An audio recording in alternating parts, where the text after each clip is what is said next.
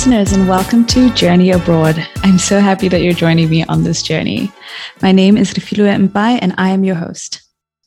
So, a little bit about me I was born and raised in Botswana, and I am currently based in Montreal, in Quebec, in Canada, doing my Master's of Science in Neuroscience at McGill University. So, my journey from Botswana to Montreal was by no means linear.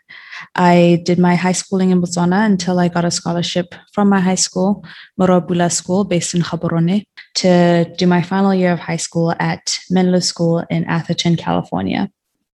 So, I was one of eight students selected from Maru-a-Pula to do this final year abroad. And the purpose of the scholarship is to help us apply to US schools. So I applied to a number of schools in the US, including one Canadian school, McGill University. I picked McGill because even after the funding that I received from other schools, McGill turned out to be cheaper. In retrospect, this year abroad was a wonderful opportunity. I got to experience life abroad in California, which was great.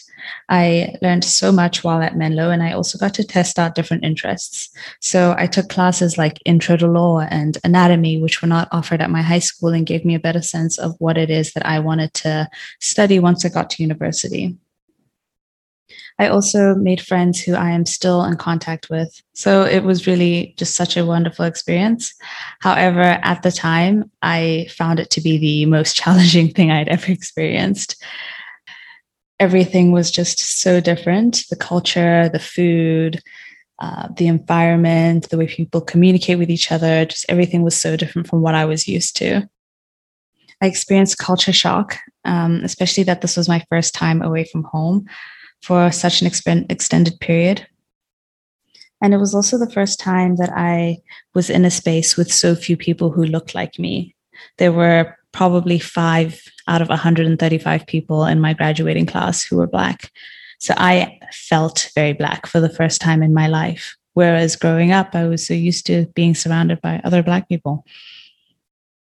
What also made this year challenging was that within the first four months of being there, I had to apply to college. So it was quite stressful this year felt very destabilizing. So at the end of it, I decided to take a gap year to do some self exploration and re stabilizing, I guess. So I deferred my application for McGill. I this was helpful to me because I wasn't sure what I wanted to study. I was questioning my identity and just how I choose to present myself to the world. So I felt like I really needed this time off. So I taught swimming for a year to children ages two and above, which was a very rewarding experience. Now, the end of my gap year rolled around and I still didn't feel ready to go to McGill. So I canceled my enrollment and decided that I would apply to schools closer to home. So I applied to schools in South Africa as well as the University of Botswana. And during this year, I decided to switch from teaching swimming to teaching ballet. I didn't get into any of the universities that I applied to in South Africa, which probably is a good thing because I applied to architecture, which I now know I definitely am not interested in. But it was just very shocking and very confusing to me as to what I should do next. I also never heard back from the University of Botswana. I think my application got lost or something, but I just I paid and I applied and I just never heard back. So I was just at this point, I was very panicked and confused and didn't know what to do and felt like I wasn't going to go to university. But then my mom recommended I reapply to McGill. I reapplied to McGill, got in again, and she said, Look, take this as a sign from the universe. This is the path that you're meant to go on. You are meant to be in Montreal. Go for it. So I packed my bags, moved to Montreal, and started my undergraduate degree in psychology. The adjustment to Montreal was much easier. So I'd already done a big move and I was more open to change. I was also three years older than when I moved to California. So I was much older and I'd taken some time to really grow up and understand myself better. The biggest adjustment, however, was the winter. I was somewhat prepared for the cold because several people had told me that Montreal gets really, really cold. I'd also looked it up. I don't know that I was emotionally prepared for the cold though, but I'm adapting, still adapting. One thing that I wasn't prepared for, however, about the winters in Montreal was the lack of sun. More so, just how sad the lack of sun would make me. That first winter, I I was so sad. It was very confusing to me. It took me seeing a therapist to understand that I need to be taking vitamin D to offset the lack of sun that we're experiencing in the winter months. There were other challenges along the way that come with being far away from home. So, as I mentioned earlier, living in Botswana, I was in the racial majority. And now moving to Canada, as in the US, I was in the racial minority. And now having to navigate language and conversations about race that I never had to do before. I've also had challenges finding my tribe, my people, my support group. So that has made me being in Montreal a little bit of an isolating experience and also being the only person from my family to be living and studying abroad, I felt an immense amount of pressure to do well as the representative of not only my family, but also my country.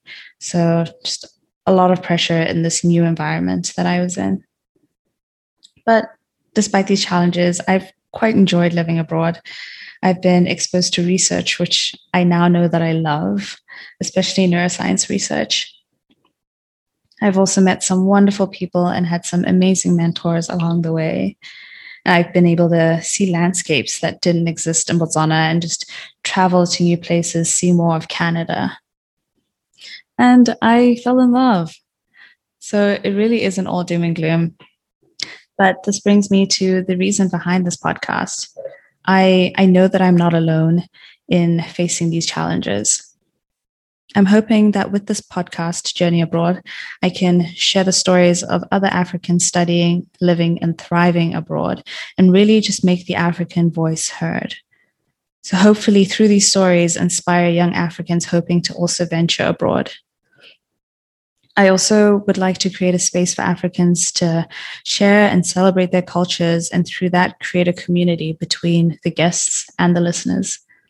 And lastly, with the help of my guests, I'd like to share tips and tricks about how to navigate the challenges that exist being an African abroad.